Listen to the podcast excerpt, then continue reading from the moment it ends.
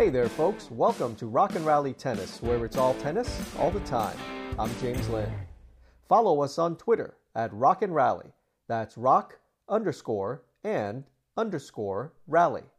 And on Facebook at facebook.com backslash rock and rally tennis.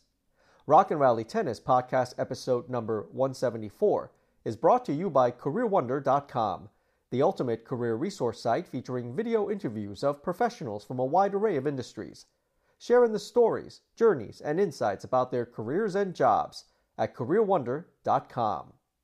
Well, here we are at the end of the year again, folks. You know, it feels like only yesterday we were podcasting about New Year's resolutions for 2019, and yet here we are on the doorstep of another new year, new decade.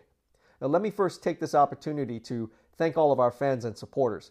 Now, I can't believe Rock and Rally Tennis Podcast is about to begin its fourth year. It's been an absolute blast.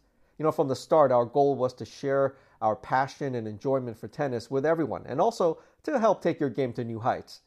We look forward to bringing you more fun and insightful podcasts in 2020. So thanks again. With that said, I'd like to share our New Year's tennis resolution, a resolution I encourage everyone to make and really take to heart, not just for 2020, but for the foreseeable future. The New Year's resolution is simply to raise your standards.